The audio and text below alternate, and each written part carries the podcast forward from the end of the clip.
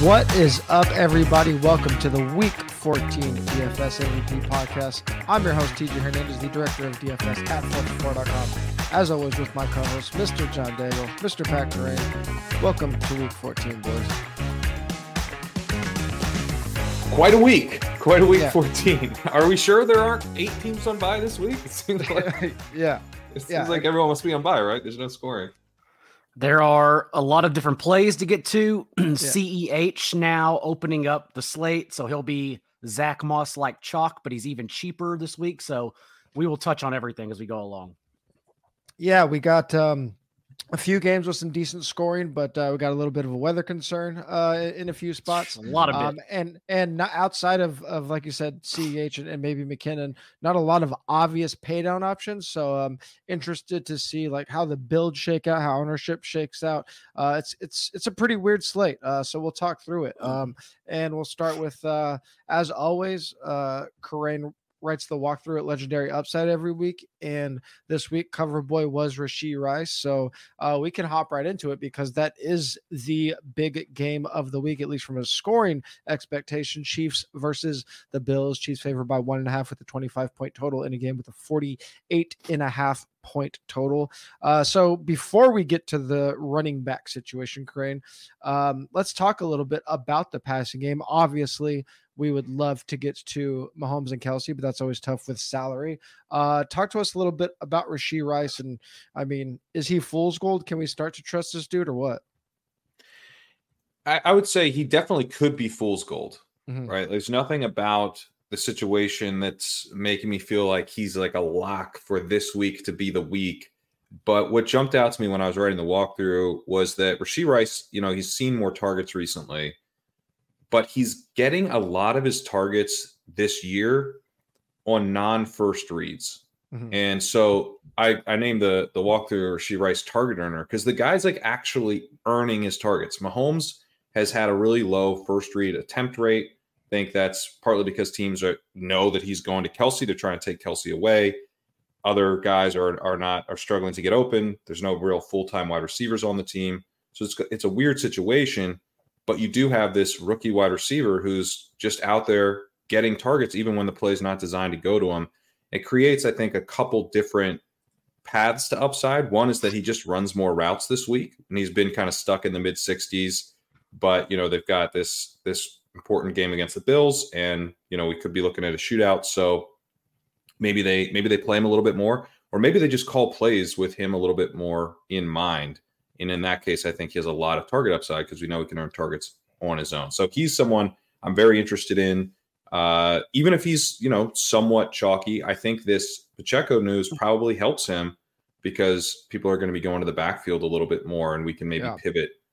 And I like the idea of trying to trying to find a way to get Mahomes and Kelce if I can with Rice. I think that's if we can go to the Chiefs passing game as a contrarian pivot off of Chiefs running back chalk. That sounds pretty sweet.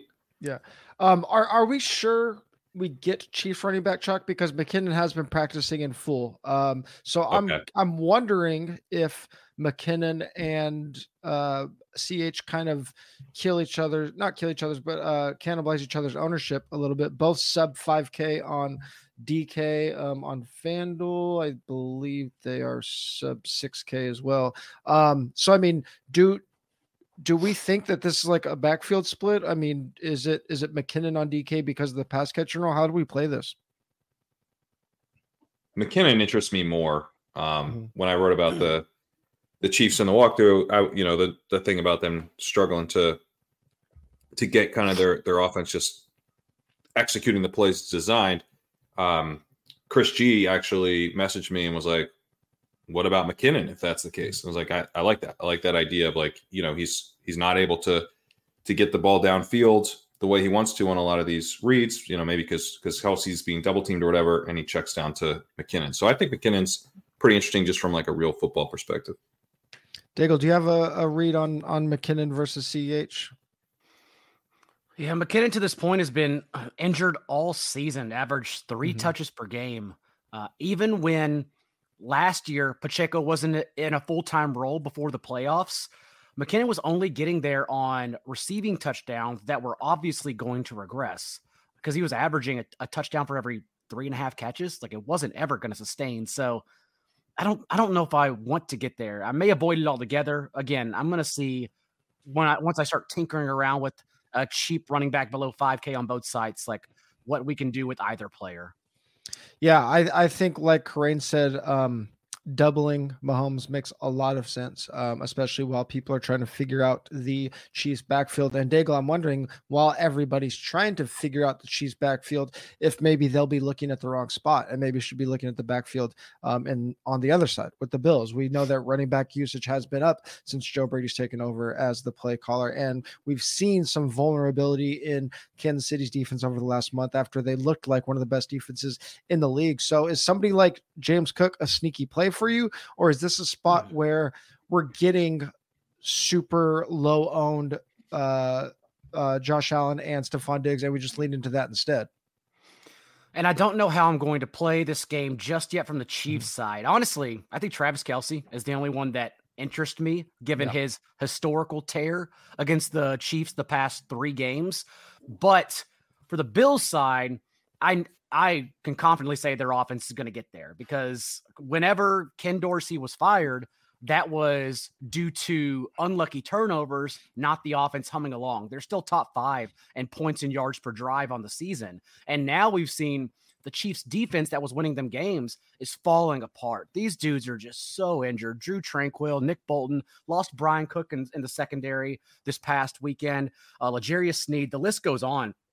And that's why now in three games out of their bye, they're not even really a serious defense. They're 18th in explosive run rate allowed. They're 22nd in explosive passes through the air. They're 23rd in getting pressure. So I kind of see it as a situation where I know we don't ever want to count Mahomes out as a mm-hmm. as a short dog, but man, it seems like the Bills just lay the wood in this spot. So I'm much more interested in Josh Allen doubles. And those doubles yep. include, to your point, James Cook, one of my favorite yep. plays on the entire slate. Because the last two games for the Bills before their bye under Joe Brady, the one major change was getting the running backs involved. 19 targets overall, which was the fourth highest rate in the league in that span. So not only can you play James Cook just for equity in this game, you can play James Cook as one of the best plays with Josh Allen too. Yeah, and again, this is uh, I didn't mention, but this is a 425 latest kickoff on the slate. I believe we have four on the late slate. Uh, so obviously some late swap uh options there if you decide to wait to switch that up a little bit. Um, with Pacheco being out, we don't really have clear cash options in this game. Uh, if you want to play one of the quarterbacks on FanDuel, that's fine. On on DK, it's almost impossible to get to those guys um, in cash. Uh, another note Dawson Knox likely to return, so take some of the floor away from um, uh, away from the tight end duo there. Although I, I, do think you could still probably play Kincaid in GPPs. Uh, moving on to Bengals versus Colts. We actually have a couple chalk plays in this game. Bengals favored by two uh, with a 23 point total in the game with a 44 point total. We saw uh, Jake Browning play better than expected last week, and that resulted in Ja'Marr Chase having quite a good game. Although, uh, you know, it was kind of on on quite a bit of a, a couple lucky plays there, and we've seen Browning have a very low 5.8 yard average throw depth since playing. So, Daigle, I mean. Browning, because he does save so much salary, because we saw him play decent last week, probably going to be somewhat chalky, especially on DraftKings. If if we do go that way, is it a spot where if you're playing Browning, you have to play Chase? Um, or are there some uh, other options with this passing offense? Tyler Boyd is a true question mark, but mm. I can't imagine getting to Tee Higgins. And if I miss out on that, that's totally fine by me. I only want to play Ja'Marr Chase if I get there, but I'm also worried about the spot. Uh, yeah. Jake Browning's salary did not get increased because they played on Monday night. The, mm. the slate releases on Sunday, so that makes sense why he's so cheap but also it's Jake Browning on a short week and who's being steamed for recency biased and right. A much easier matchup against a very bad Jaguars secondary that also doesn't get pressure. It is sustainable. Like you said, five point yard mm-hmm. depth of target. All he's doing is dumping the ball off and getting lucky with a couple plays. But this is the same Jake Browning and Bengals offense that lost to the Steelers two weeks ago, a Steelers mm-hmm. team who has now lost to two and 10 teams in back to back weeks. Like I don't want to get excited about the Bengals at all just because of what everyone saw in prime time in an island game. So yeah, I like Ja'Marr Chase. We're seeing now the last two games he's at least sustaining with a 27.7% target share, the wide receiver 13 in points per game from Browning. But I don't want to chase honestly anyone else around that, uh, yeah. Joe Mixon included. Like to me, the fact that Joe Mixon is is going to become a cash games consideration. Uh, it's not crazy, I guess, to consider him. But when you step back and say this dude handled like that was Chase Brown's highest touch share all year long, and mm-hmm. Joe Mixon just happened to get there on two rushing touchdowns. Right. He's still not a player you're scared of because you don't think he can repeat that. Yeah, I mean, we've seen so much empty volume out of Mixon throughout the year, yeah. and then, like you said, when he finally does get there, um, it, it's with with Brown coming in and, and, taking away some work. So it's like everything that that made Mixon what we thought would be, you know, a good volume play for Cash early in the year. Um, now he's not even giving you that in a spot where, you know, we might even see just diminished offense all around because because of Browning. I mean, it's you know, it still was you know a very small sample. So I agree with you that this isn't a spot that I want to be chasing chalk. Um, especially on Browning or Mixon. Uh, you know, if we're getting if you're playing Chase by himself at 15ish percent, I don't think that's horrible. Um, but I don't want to be like leaning into this offense. Um, on the other side, Kerrane, we're gonna get right back to Zach Moss mega chalk uh, just because he is quite affordable. Maybe it gets diminished a little bit now with the Chiefs running backs, but I think he probably still is the best value on the slate. So should probably still be in that 35 to 40% range. The only difference is he's not dirt cheap like he was last week. He's uh, he, he's still affordable, but it isn't like in that must play 4,500 range. So is this a spot maybe where we think about going to the passing game if we're going to have uh, Browning being chalky on the other side and Zach Moss being chalky for the Colts. Uh, is Minshew and company interest you at all? I think the issue is that Pittman is probably going to draw some ownership. So mm-hmm. if if that's the case, then and Pittman's expensive, he's seventy three hundred. Um, I don't love going. You know, I'm, I'm not going to play Minshew without Pittman. I don't think. Uh, so it's like it's the I feel like everyone else is kind of thinking about that too, and so it, it's not that appealing to me. Moss is going to be tough for me to to figure out because yeah. I would like to avoid him this week if possible, just because I think the price increase is is significant. I mean, last mm-hmm. week I said if he was fifteen hundred dollars more expensive, like it'd still be a good play. Right. Um, but if he was fifteen hundred dollars more expensive, right, he wouldn't have been in the winning Milly Maker lineup because he didn't do anything, but he exactly. was still because he was that cheap. Like he just opened up so many options. That's not really the case this week. Now I would say he's like, if he was five hundred dollars more expensive, he'd still be a great play. Mm-hmm. But I wouldn't be playing him at fifteen hundred dollars more expensive. So, you know, I I'm a little bit.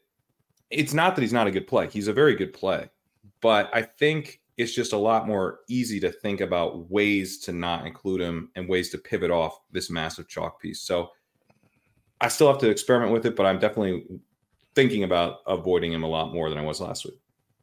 Yeah, last week the discussion was basically how do we get unique around Moss, right? And and I think this week it, we don't have to be so zeroed in on that. There's ways to still kind of get to our ceiling plays, um, you know, without Moss. And last week, the another reason that Moss was such a uh, smash play is because like we needed to get to CMC or Tyreek, or at least we, we thought we did. That was that was um, you know that that was the conversation. Uh, the winning Milly lineup actually had some some medium salary plays around there, mm-hmm. but we saw Tyreek still have a big game. CMC still played well. Like this week after CMC, like there aren't super high salary guys that we feel like we have to get to. So that's also kind of the difference too. I think like a lot of more balanced lineups just make sense in general this week. Um, we're not going so much stud severe studs and duds. So uh, yeah, I, I don't know that um, this is necessarily a, a chalk game that we need to be leaning into on other either side, and we might get a little bit of weather in this game. It doesn't look super extreme right now, um, but there's definitely the possibility for weather here. Um, and oh, I would. I would just say I probably will have at least one Colt in my lineup. I'm just not sure who it is just yet because it is a friendly situation where it's not a weather. Uh, we're not too worried about the weather yet. Mm-hmm and the Bengals defense is just so horrendous that someone's going to get there. Probably, so probably Pittman or Moss for me. But We'll Yeah. see what everyone does in terms of values because, like Alec Pierce has, he's been out there all season long. He was going to earn Rich Hribar's cardio award because he's never been able to earn targets. But now the last two games, he has popped up with six targets in each of them. So maybe I can get to Alec Pierce. Yeah, I like that call. Alec Pierce, 3,700 on DK. Again, not a lot of obvious punt spots. So um, that could open some things up as a pivot off the chalkiest player on the slate for sure. Um, another game with a decent total, 44 points is relatively high on this slate. Chargers favored by two and a half against the Broncos. Chargers with a 23.25 team total. Kerrane, start with you with the Chargers. We've seen Denver continue to um, struggle against the run, but that kind of goes against what uh, we want to be playing on the LA side because there's talk of Ekeler getting his backfield um, share taken away a little bit. So, is this a spot where we want to be playing into the matchup, or is this more of a Keenan Allen could be dominating touches, and even if he is a little bit chalky, um, maybe we look at the passing game of the Chargers this week. Yeah, I mean, I think the the Broncos are starting to look definitely very solid against the pass. I call them still kind of mediocre against the mm-hmm. pass as a passing defense. But then you also have them paired with this offense that has taken an identity where they're going to be super run heavy, kind of ball control. And so, like, the end result for our purposes is unlikely, I think, to have like a ton of passing volume against the Broncos because they're mm-hmm. trying to kind of play conservative on offense as well. And Uh, you know, the passing defense has improved a lot from you know when they were losing to the Jets and stuff. So the issue is, yeah, what do you do now on the Broncos? You run against the Broncos, they run on you, everyone runs. But I don't love that they're openly talking about, you know, maybe scaling back Ekeler's usage as a runner, and he hasn't been a good runner hmm. this year. The issue is, right, Joshua Kelley's not been a good runner either. It doesn't make any sense for them to to move away from Ekeler.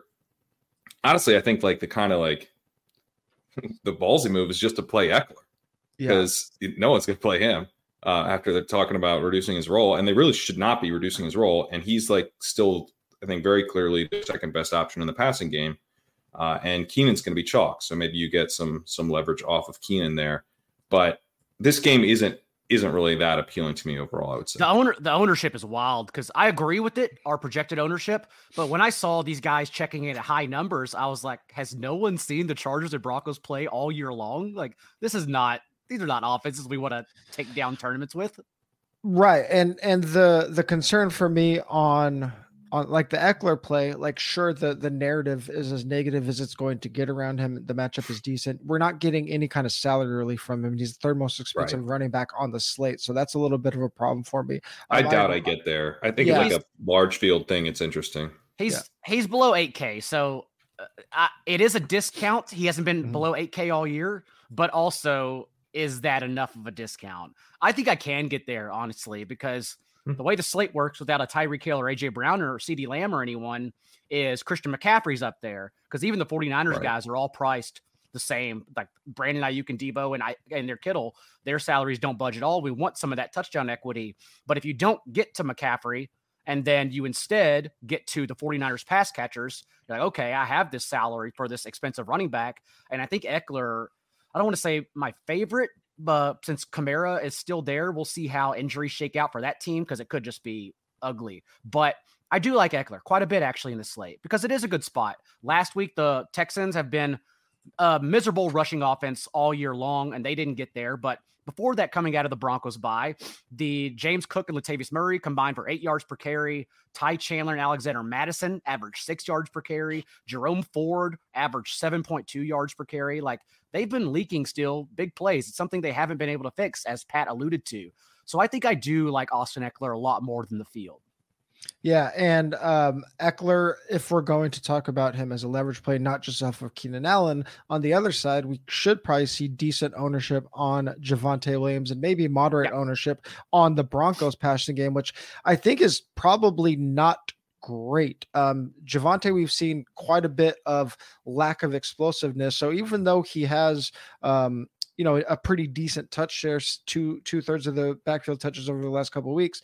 I mean, Daigle, are we still like, do we consider a pretty bad chalk play because of that lack of explosiveness? It depends how you think this game Mm-hmm. goes because he probably is a bad chalk play due to the lack of ceiling. But I definitely can foresee 18 plus touches in this game because it's how the Broncos want to play, and instead just be a game where the two offenses slog it out. Yeah. But again, I think the the better play is the leverage to Ekeler, and I don't even mind hyping him up because no one's going to play him. No one wants to play Yeah. Ekeler. I get it. Yeah, no, I mean the narrative's p- pretty powerful this week. I don't think anyone's gonna want to play him. Do you uh do you have either of you like if we're talking about the sub 6k quarterbacks on DraftKings? Uh would you rather play Russell Wilson or Jake Browning who are both probably going to be in that like moderate second tier ownership behind Purdy? Or neither. I don't think I'm going to get to. I think I I'd don't rather think just pivot. either of those. I'd rather just pivot Courtland Sutton uh, instead of Javonte because it's the same thing. You can do whatever the hell you want against the Chargers. So Yeah. Sutton, I think, would be the better option here since last week was Jerry Jeudy Super Bowl and we still couldn't get him there. Like 59 receiving yards is the best he'll ever do. Yeah. I I I usually don't like playing ch- chalky players in like a game environment that I, I I don't think is going to be great. I think Keenan Allen as a one-off chalk player maybe isn't horrible because like he can just see like 16 targets in this game and that's Mhm. like just the whole For offense, sure. right? Yeah. So I, I think he's like a, a weird good a chalk play and not the best game environment ever because like he just might be the whole offense this week. I mean, it's kind of the Um, whole offense. Yeah. every anyway, anyway, yeah. There, there, there isn't. Um, like I said, Javonte is probably going to be high owned. I don't know if he makes my cash pool this week.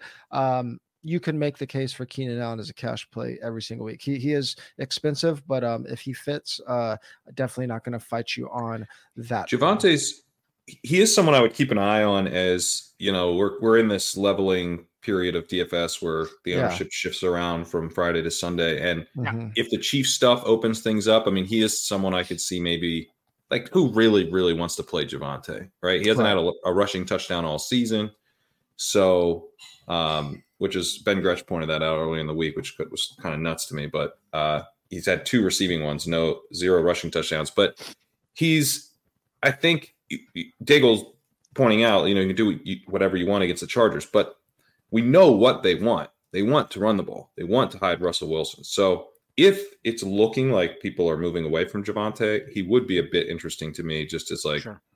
a, a you know a contrarian pivot if the field will give that to us.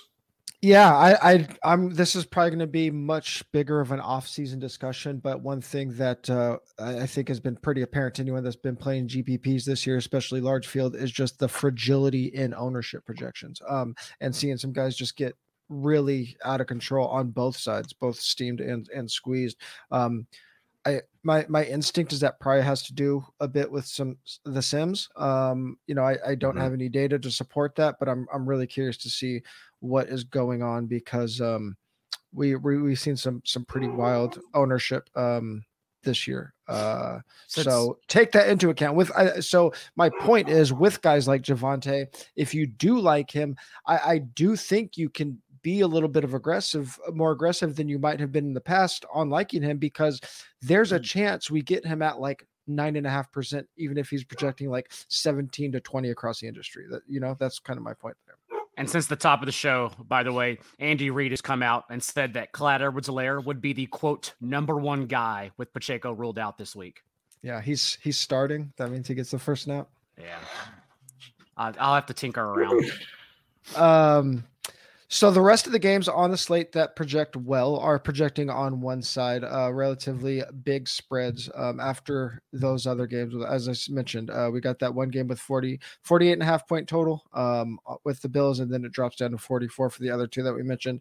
Uh, game with a decent total, 49ers versus Seahawks, 46 and a half point total, but Niners favored by 11, making them the team with the highest total on the slate, while the Seahawks have a total under 18 points. Uh, this is a 405 kickoff game, so not the latest, latest kickoff, but in that late window. Uh, Daigle on the Niners, kind of what we've seen every single week. Very high point projection. CMC projecting quite chalky, but all of the pass catchers uh, kind of cannibalizing each other's ownership. The difference this week is, I think, where we've seen all of the pass catchers kind of be in that five to 10% range. I think this week, with them being such big favorites and more affordable than the Chiefs and the Bills, they end up more in that 10 to 15% range. So is this a spot where we can consider onslaughting the 49ers, or is there a pass catcher that stands out to you in this matchup? I don't hate whatever you want to do with the 49ers team total because they have drowned the Seahawks in these matchups with Brock Purdy. They're they've gone 4-0 and beat them by double digit points in 3 or 4 games. The other one was 8 point lead. Mm-hmm. And for the Niners it's interesting because we have seen it's a short sample, but now we have seen Aiyuk has been the one who has failed to get there the last two weeks because George Kittle has popped up. And historically, Kittle's the one who's disappeared from mm-hmm. Purdy. Mm-hmm. But now he has a 19% target share, Aiyuk 17%, with Deebo Samuel leading the team at 22% the last three games or last two games. So honestly, however you want to get there, completely fine by me. I think Kittle is very live. I think Aiyuk and Deebo is very live. Uh, I, I would be curious to see where their ownership comes in. Purdy included on DraftKings because FanDuel did the right thing and bumped him up. But mm-hmm. DraftKings kind of left him hanging in that mid 6K range. So I'm guessing he's going to probably be a top cash game option on DraftKings at least. On FanDuel, he'll probably be a better tournament play, and we can get access on FanDuel through the passing game there.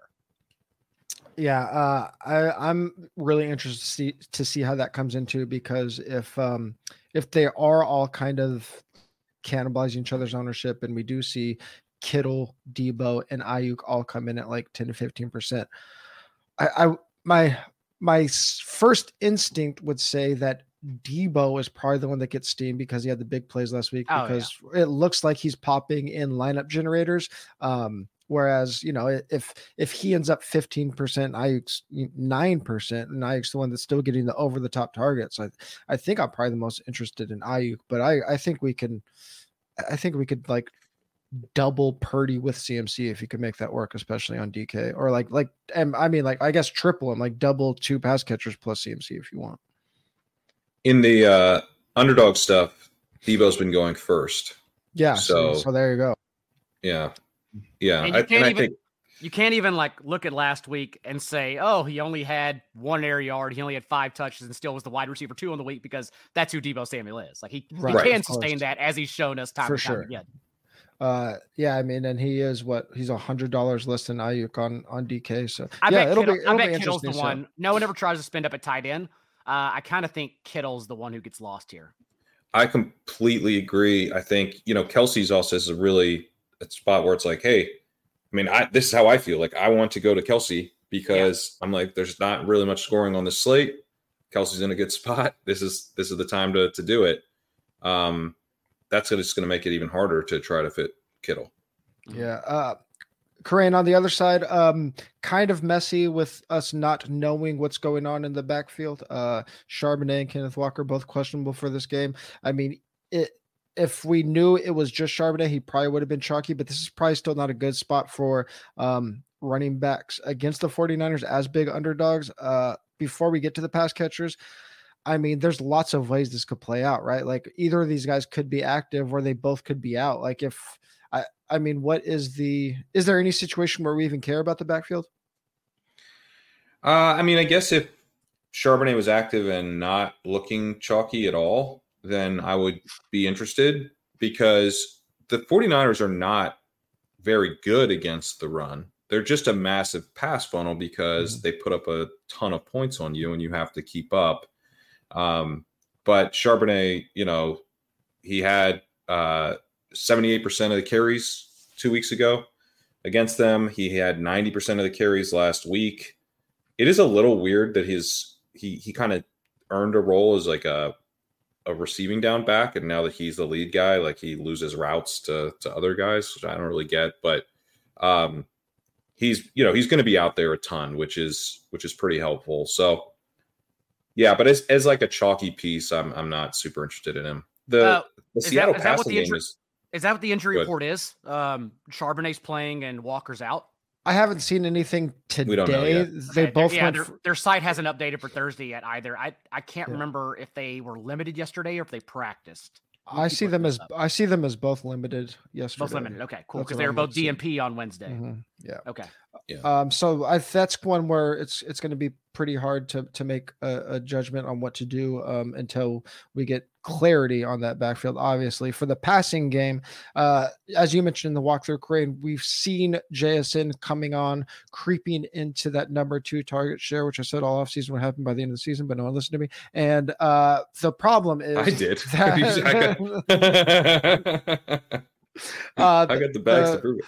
The uh, no, I, I believe you. Me too. Um, the problem is, at least on DraftKings, where JSN is very cheap, he could end up being a little bit of a chalky play. So he is probably the obvious bring back for people that want to play this game, especially if they're playing CMC in their 49er stack. So how do we get unique on the side? I mean, you mentioned that uh, you know Geno's possibly due for some positive regression. So is it crazy to have some Geno builds to try to get unique in this game? No, I, I don't think it's crazy. Uh, in the drafts, that you know on the underdog drafts you can do very cheaply you can do kind of geno stuff with with cmc bringbacks there. So i think that's one way to to try to do it. I don't know if i end up going to geno on draftkings but i mean you could do geno and dk metcalf um, at very low ownership. I mean the combined ownership of, of those guys might be sub 5% mm hmm and then you can bring uh, CMC back, or you could you could use Aiyuk. You could maybe do both. You could maybe do a double bring back. Um, so yeah, I think there's a few different ways to play this uh, from the Seattle side, and yeah, I mean Geno just ha- had a great game against an awesome defense, and his success rate has been good this year. He has struggled a little bit with efficiency, but the Seahawks are not a super run heavy team. They've been kind of one of these teams that that passes and passing game scripts. The 49ers are a big pass funnel, as I mentioned. Um, you know, they just they just got beat pretty bad by the 49ers. Maybe they maybe they're more aggressive this year or this this rematch. I mean, so uh, I think it's I think it's interesting. I like Jake Browning. I'm just trying to weigh how much recency bias is put into that Seahawks performance because that wasn't the Seahawks offense all year long. And then suddenly in an island game again, they looked incredible. So I don't. But what? What? No one's going there, right? I mean, I the recency bias is not really there. So we almost get like free recency bias. Right. I, yeah. I think it'd only be DK Metcalf for me though, since he's shown he has the ceiling. I don't even know what JSN ceiling is in this offense, honestly. Yeah, again, JSN, we're not going to get any type of ownership discount on him on DK. On, on FanDuel, it's a little more open. The thing I like about Geno is that he is in that Russell Wilson, Jake Browning range um, on both sites. I believe. I know he's right between them on DK, on FanDuel. Yeah, he is. Um, on FanDuel, yeah, he's only sorry, I can't sixty seven hundred. Yeah, so just uh, a hundred dollar, two hundred dollars more than Browning on FanDuel as well. So if people are going to play Russ and and Browning, and Geno's going to be sandwiched between them with no ownership, like that seems like a pretty damn good play to me. I, I love that. Yeah, I yeah. mean that's the way to play that range. I think that this is the game environment where they could just be forced to throw, and I think he's the the best of the three. Right? I mean, he's the yeah. best quarterback of the, of the three. I think. And, and I think I, it's and it's a spot. Not I think. I mean, if you're playing Geno, it's probably a good game environment. This is a spot where you could easily bring back two 49ers. Like right, yeah. like that's that's um, a very good play. Uh, yeah, I like that. Um, CMC projecting as a top overall value on both sides with the running back availability, whether it be the Chiefs or Zach Moss. I think uh, ZMZ CMC is the player that we should be prioritizing. Uh, in our cash lineups. As I mentioned, Deebo just slightly cheaper makes him a top three wide receiver value on both sides. But I mean, you, you could make uh, the justification for any of these 49ers pass catchers in all formats. Uh, after the 49ers and the teams we mentioned, we get quite a bit of a drop off in point expectation, but there's still a couple teams with decent point expectations, at least for this slate, starting with the Ravens, seven and a half point favorites, 23.75 point total against the Rams in a game with a point total of only 40 points, giving the Rams a team total of 16.25. Biggest issue with this game is we might have some uh, pretty serious weather. Uh, I, I, think I saw 100% chance of rain and wind expected around 20 miles per hour. Um, now, Friday weather reports obviously can change a ton by Sunday, uh, but that concern is definitely built into this 40 point game total. But again, Ravens 23.75 is a, a, respectable enough total that we should at least pay some attention to it. Kerrane, as you suggested, this matchup suggests that Baltimore could open it up a bit. And you've talked about how we're seeing Odo get uh, involved, especially in that splash zone. So, in this matchup, if there isn't weather and given the salaries, we could see Zay Flowers and Isaiah Likely draw some moderate ownership. And again, this is if the weather is good. Do we have interest in playing Lamar with those guys? Yeah, I think if the weather isn't terrible, then this game is is pretty interesting.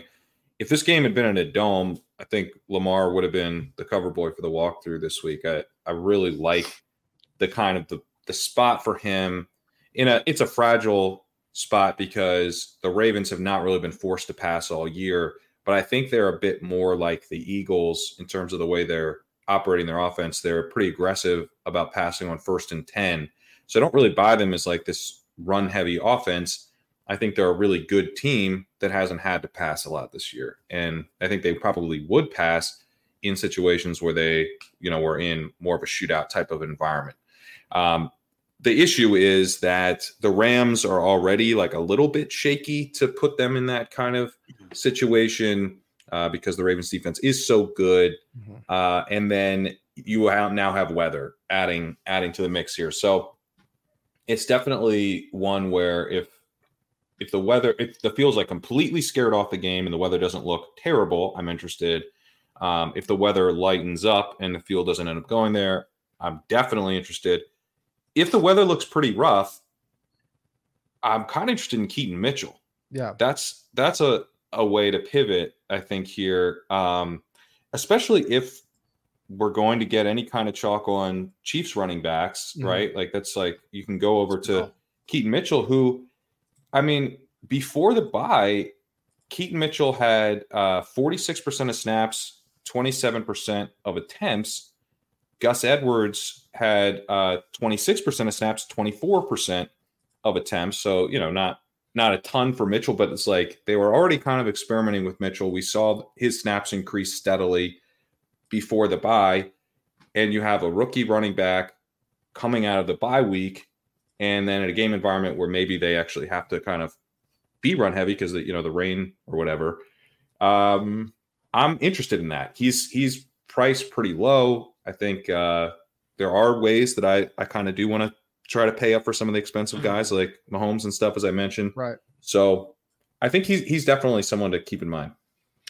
Yeah, my concern with even if the weather's good, my my concern with Lamar stacks and, and Baltimore stacks is that Lamar isn't cheap, and there are so many late guys that I want to be playing obviously Allen and Mahomes, but some some you know like more expensive guys from from Niners, maybe um, you know like a DK guy. That if we play Lamar early and all of our good plays are late, it takes away a lot of our late swap flexibility because he's so and, expensive and it's been pretty easy to predict like when the Rams offense will be potent through the air based on whether Stafford will be under pressure. He's been right. an entirely different quarterback this year under pressure, 34th in completion rate on the year, poor grades across pro football focus whenever he's under duress. And as Pat said, this Ravens defense coming off a bye, it it doesn't seem like a good spot whatsoever. So right. I, I, love the Keaton Mitchell call, especially since yeah. his salary is now somewhat masked by the Chiefs running backs. I love that.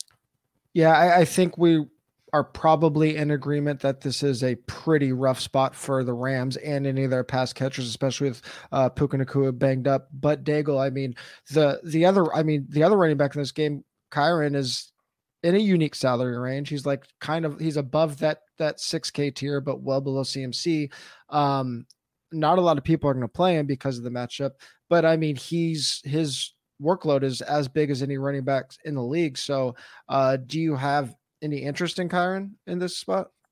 I don't know if I get to Kyren, but I definitely understand the point of the play. Even last week, 24 mm. 25 backfield touches, right back in our lives as a quite literally every down back with receiving upside since he gets all the routes too. So I definitely get it.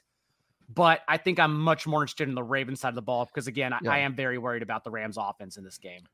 Yeah, I, I like the the Keaton Mitchell call a lot. I honestly didn't even think about that. And again, I, I think even though there are obviously more games in the early window. I this is a slate where I really want to be giving myself a lot of late swap flexibility because it's not just one good play that we're trying to pivot off of late. There are a lot of good spots late, especially um, if the so, if the cash game quarterback and Purdy comes in in the late mm-hmm. window. Like we're gonna right. have a lot of swap equity here.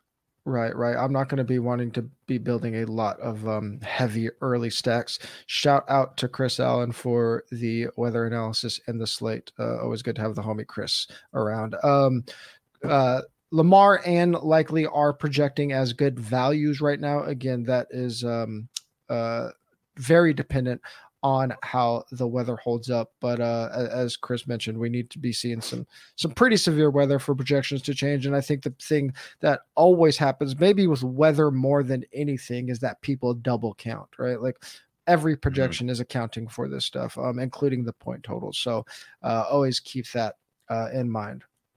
Uh, one other team, or maybe the only other team with a, a decent projection here is the Lions, and both sides projecting pretty decently in this game. Uh, Lions favored by three and a half at the Bears. Lions with a 23 and a half point total in a game with a 43 and a half point game total. Bears sitting at 20, but they have a couple values on their side. Daigle, let's start with the Lions side because we're not getting much ownership on the Lions. Uh, Amon-Ra St. Brown is projecting his four for fours best wide receiver value on both sides. So in a game where we might see some ownership on Moore and Fields, is this a spot where we're interested in Amon-Ra St. Brown? And can we I guess the big concern for the Lions is uh, their center is out. So, do we like a Goff skinny stacks, or does losing uh, Ragnow give us some concern about the passing offense? I think the Lions' offense and running backs in particular have been pretty easily projectable out of their mm-hmm. bye because since David Montgomery returned, you just look at the game script, project for that, and say, this is sure. the guy that's going to be in there. And it was a three game slate, but on Thanksgiving, Montgomery did get there for us. And after a couple turnovers, Gibbs had all the usage behind the scenes, but Montgomery scored the touchdown. Last week, we even talked about how Montgomery was one of my favorite plays on the slate because the Saints offense was not one that was ever going to compete against the Lions defense. Like the Lions defense is very bad. And now, I think it is a Jahmyr Gibbs game because mm-hmm. this is a rough spot for Detroit overall. Uh, like you said, Frank Ragnow going to be their starting center going to be out this game. The Bears defense is no one wants to hear it, but they're elite. They are quite literally allowing a league low in running back yards per carry. They are, since Jaylon Johnson returned in week six, they're allowing the second fewest yards per attempt through the air as well. So I am very worried about the Lions offense in this game. And I think the only way to get there would be through Gibbs, since the Bears yeah. are still allowing nearly 10 more receiving yards per game to running backs than the next closest defense. I think that's the way I'd prefer to attack it. Yeah, uh, I I think that those could be a kind of what I was thinking about. Chicago too it, it, could be a little sloppy and like it's it, I, I kind of want to usually be playing Monty as a pivot off of these offenses, even regardless of matchup. I'm gonna be playing Monty as a pivot off of his teammates. Um, if we're getting all of them at low ownership, like give me the most explosive player on the team. I think. Yeah, no one's gonna play it that way. Uh, yeah. You know, usually we've been saying Monty because everyone has been incorrectly chasing the other one. In sure. this case, Gibbs. I mean, what is he going to be? Four to six percent rostered. No one's no one's going to end up construction portion, no one's going to think to go to Gibbs in that mid range. Yeah. Of course. Um, Kerrane, this is, I mean, Fields is kind of similar to uh to Lamar in that like he's obviously not cheap and if I'm playing him early he's taking away some of my uh flexibility uh later in the slate. But I mean pretty good spot for really good spot for him against Detroit, and, and DJ Moore is pretty affordable. So uh, we have a the, the difference with Fields compared to Lamar is like we have a very obvious stacking partner with them. I think we could roll skinnies with him and, and still get some access to to some of the later guys. Um, but what, how are you reading this Chicago matchup against a Detroit team that's been pretty vulnerable against quarterbacks? Yeah, I mean this this um, this Detroit defense is definitely one we want to be attacking.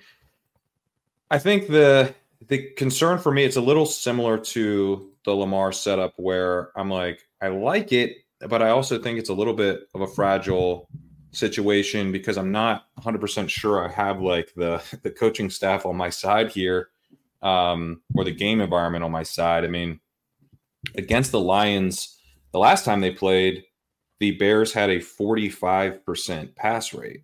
Which is obviously extremely low, and that was 11% below expected. And Justin Fields was awesome in that game.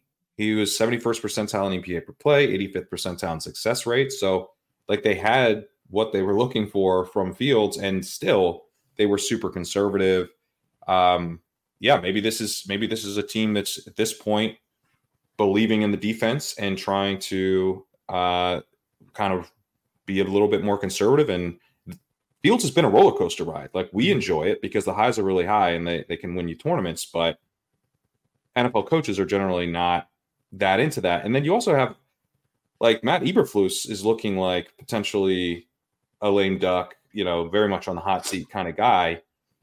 In that type of situation, my instinct is that that these coaches are going to tighten up. Like they, no one plays loose when their job is on the line. So I'm just a little bit nervous about betting on the Bears to kind of do the right thing here and and be aggressive. I, I think they probably are a little too conservative here. Um, also have probably a three-headed backfield uh, with D'Onta Foreman coming back, so uh, only hurts projections across the board even more. Very hard to figure out uh, who to play. So, I mean, DJ Moore probably going to be a cash game value, uh, but after that, I, I think um, I do like the I, I kind of like the Jahmyr Gibbs side of things, and maybe a Monra if you could fit him in, especially if DJ Moore gets um, out of hand with ownership. I, I really don't like in this game too that that you're looking at like the DJ Moore Fields and Amon Ra like all kind of looking very cash viable. I think that's mm-hmm. another reason to to kind of just be skittish of it in tournaments. It's sure it's one I would like to play, but if it was a fun contrarian, no one's thinking about this, then I would yeah. like it a lot better. Yeah, definitely. Um, after those games, I mean, it gets pretty ugly pretty fast. I, I think the only things that really stand out are uh, we have a very banged up Buccaneers defense. I, I, think there could be some interesting plays on the Falcons side. Uh, Justin Jefferson returning for the Vikings against the Raiders, um, and then uh, Trevor Lawrence might be out, so that could be a, a big uh, chalk defense game uh, with with the Browns. So outside of the games that we've discussed, Daigle, is there anything else that stands out to you on the slate that you want to be attacking? Falcons Bucks has yeah, enough values and is being played indoors where it mm-hmm. definitely interests me. Like you yeah. know where the ball's going for the Bucks between Mike Evans and Rachaad White. You also have on the other side of the ball Drake London and Kyle Pitts catching some steam because they're just cheap. Uh, Drake London's really interesting. Now he's he's had uh, at least twenty percent of the team's targets in six consecutive games with Desmond Ridder. I know last week it was only a catch for five yards, but the target share was still there. So love this spot against the Buck secondary we attack. And then honestly, if Kyle Pitts and Desmond Ridder are going to be cheap options, and we're going indoors, if we need to spend up, uh, why not tack along Desmond Ridder? Because it's fine. Least, it's actually works. It's five thousand. In the last matchup they played too, yeah. he, he, averaged ten yards per attempt against the Bucks. But remember, that was the one where he turned the ball over three times inside the ten yard line. Will that happen again? Maybe because he's desperate. Yeah. But but indoors and it's two bad defenses playing one another. So this could be like sloppy great for fantasy football. Yeah, sloppy I mean, great. If you're if if you're getting skinnies of Ridder and um, Drake London for under 10K total, and you're going to get a 2% Ridder versus a 14% Browning at kind of the same salary. Um, that stack is going to let you get to a lot of ceiling plays. Like plus, you can run th- it back with Mike Evans. You can run it back with Mike Evans, and, and you could like like if you're struggling to figure out how to play CMC, um, you know, like expensive CMC, like they they take care of that um, ownership. Kerrane, are there any other spots that stand out to you?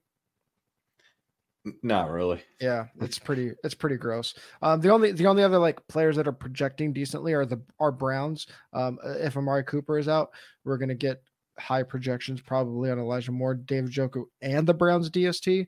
Um, probably not a spot I want to be leaning into to chalk at all.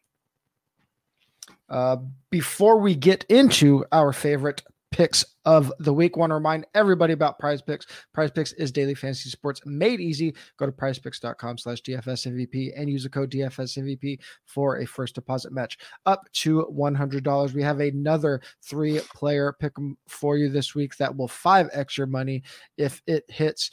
Uh, looking at a game, Rachaad White projecting for 60 and a half rushing yards. Uh, that game is one that has could have some some high projections, but also one that could play very slow. And this is kind of inflated rush total for Rachaad White after having a few good games. So we like Rachaad White for less than 60 rushing yards, although he could get it done through the air. We talked about Justin Fields and that game.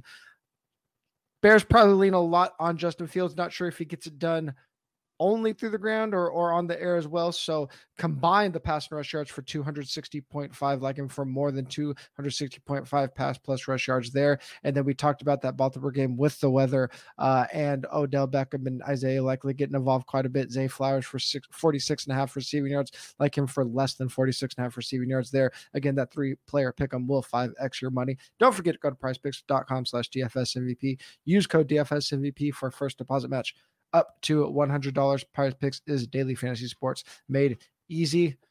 Let's get to our favorite plays of the week, starting with Pat Kerrane's quarterback. Uh, yeah. What did I say for quarterback? Um, Patrick Mahomes. Yeah, yeah. So Patrick Mahomes, I, I mean, this is a, a slate where we do have the 49ers. Um, we've we've got Josh Allen, we've got Justin Fields, so there is some ceiling on it. But Lamar's in a really tough spot with the weather. We talked about the fragility for Fields. Um, and, you know, Purdy obviously has just been crushing. He did struggle a little bit against the Seahawks, and we could see it flow a little bit, maybe more through McCaffrey here again. So Mahomes is just one of these guys where he's obviously got the ceiling still, but people aren't going to want to go there, I don't think. And so I've got now a stacking partner in Rice plus Kelce. So Mahomes double stacks this week definitely jump out to me um, as like a spot where it's Mahomes double stacks. It's not like anything crazy, but it's going to be pretty low owned and get you different right off the bat. Uh, Daigle, we got to this play late on the other end of the salary spectrum. Who's your favorite QB? I can see myself having a three quarterback pool, trying to eliminate mm-hmm. all these guys this week. And so if I go cheap, I think Desmond Ridder, for all the reasons I mentioned, will be my favorite relative play. And if I spend up, I think I'm finding a way to get to Josh Allen. And I kind of want to keep my options limited to that. Yeah, for cash games, uh, this is actually a really weird cash slate. I still kind of have to see how how things play out. I, my my initial reaction was I don't want to be going to like a, a Browning in cash, so I have Justin Fields as my cash guy right now. I think it might up in end up being Purdy, but uh Fields with the with the um rushing floor. Uh, I, I, I might try to get there with the cheap running backs this week. Uh Daigle, your running back of the week. I touted Austin Ekeler, and you're not going to follow along, and that's okay. But I do think he's a legitimately good play on this slate at you know four percent, three percent. No one wants to play him. Uh, Kerrane running back? Uh, I think the guy I'm probably most likely to play right now is is Keaton Mitchell, mm-hmm. just because it's going to help me get off the Moss stuff. Um, so he's he's probably the guy I'm, I'm most likely to play, just to to be transparent about it. But the guy that I I want to give a shout out to here is Bijan Robinson, who I'm very intrigued by and would definitely like to find a way to play. Um, and when I look at the Falcons, you know, I, I think the Drake London call is really interesting. I think the Ridder call is pretty sharp. Like this is a spot where they could, um, you know, pay off very low salaries and attack through the air, which is what you do against the Buccaneers. But what everyone else does against the Buccaneers and what Arthur Smith does against the Buccaneers might be different. And I think the Buccaneers' run defense is, is fairly fraudulent. They're they're not good in rushing success rate. They they're not good in run stop win rate. Uh, they've been pretty good in EPA allowed per rush, but uh, they haven't allowed a, allowed a, a lot of rushing touchdowns, which helps boost them there. And Arthur Smith's going to run the ball, like he just is. And we have Bijan Robinson not getting a huge share of things, but shares are less important when volume's super high. You know, as we see with the Dolphins, like no one cares what the share is if everyone's getting you know close to 20 touches and, and is efficient on them. And so I think that's kind of your bet here with Bijan Robinson, who's not going to go uh, you know completely unowned or anything, but if ownership moves around from these initial projections, I think it's less likely to come off Drake London, who's 4,600 and kind of in the spot where everyone knows you attack the Bucks through the air, than from Bijan Robinson. So he's a potential squeeze candidate, someone I'm going to be keeping a, a real close eye on. Looking like no Vita Vea nor or Devin White um, for the Bucks, mm. so that obviously helps that out quite a bit too. Um, Christian McCaffrey, I mean, is the cash game running back we want to be getting to. I mentioned Zach Moss is probably the best value on the slate, but sometimes uh, you know it's just about the most important single player to get to. Last year, last week we talked about Tyreek Hill. I mean, this week CMC is just the going to project as the best player on the slate. Get him in your cash games by any means necessary. Uh, Kerrane, let's go back to you for your favorite wide receiver of the week. Yeah, Brandon Aiyuk, who is going to be a little bit of leverage off of CMC. I think gets lost a little bit as people probably prefer to play Deebo. I think the whole thing of like, oh, he doesn't get used, uh, you know, downfield, doesn't have air yards and stuff. I don't think people mind that at all. I think people mm-hmm. kind of like it. You know, it's almost like a running back. Like you can almost project the touches a little bit better. Um, a couple years ago, when he was basically operating as a running back, he was massive chalk in FFPC's playoff contest because it's like this is comfy. People, so I think when Deebo's playing well, people get real comfortable with it. Aiyuk, it's like he's not going to get a ton of targets. His targets are the the appeal of them is that they're going to be more high variance downfield splash zone types of targets, but those can fall incomplete fairly easily. So it's exactly. just it's never going to be as comfy, but he's got a really high ceiling. And one of the nice things right now, you know, it being week 14 is we can actually look at like how the 49ers attacked the Seahawks the last time they played. They weren't very effective against the Seahawks, but they were attacking downfield. Last week, we saw a lot more of the quick game stuff, which makes sense against the Eagles, who have a pretty good pass rush. But the Seahawks, their pass rush is, is kind of fine, but the, the 49ers were doing a lot of play action, attacking downfield stuff against them in the first matchup. If that connects a bit more this week, then I think Aiyuk could have a really nice game. Yeah, that I love Aiyuk this week. Uh, Daigle, let's go back to that um, Tampa Bay game.